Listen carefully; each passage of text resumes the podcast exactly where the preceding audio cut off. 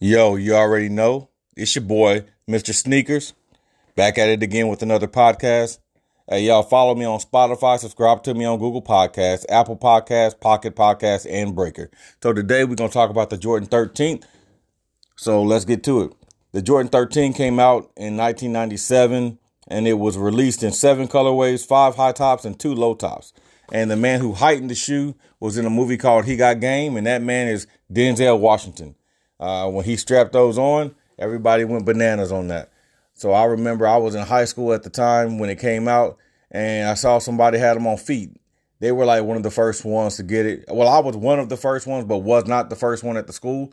Um, and so when I first saw them, I immediately knew that I wanted to get them. So after school, I went home and did whatever it is I had to do. I maybe, I think I might have called a number on Eastbay or something like that, um, and was able to cop the shoe.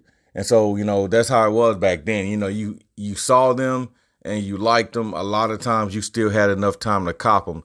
Nowadays, if you see them on someone's feet, it's kind of too late. By the time you get home, they're gone. You know, when they come out a few seconds later, they're gone, especially if they're really hot. So, you know, that was the difference back then. And, you know, they were just they were just so easily uh available to get.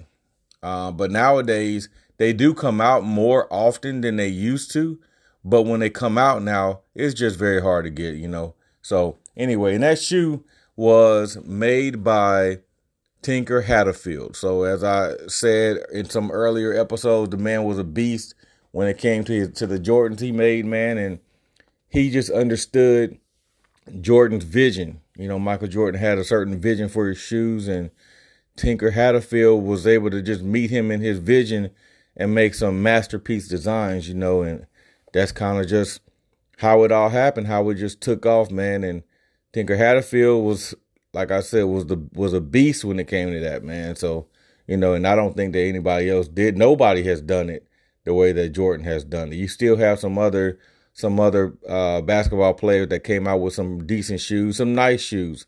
You know, I'm not going to downplay it and just say decent, but when it came to trying to compare them with Jordan, Nobody ever reached him.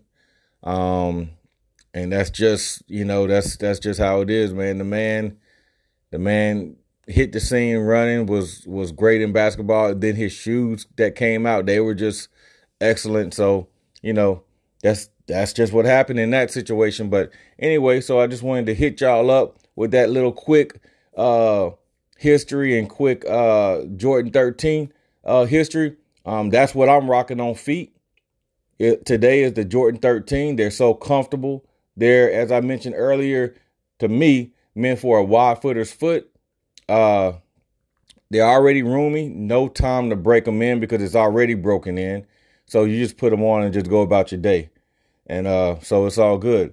Hey, I want y'all to follow me on Spotify. Subscribe to me on Google Podcasts, Apple Podcasts, Pocket Podcast, and Breaker. I uh, hope that you enjoyed the show. Let y'all get back to doing what y'all got to do. So, until next time, stand by to get some. It's your boy, Mr. Sneakers, aka Sneaker Lockhead. Peace.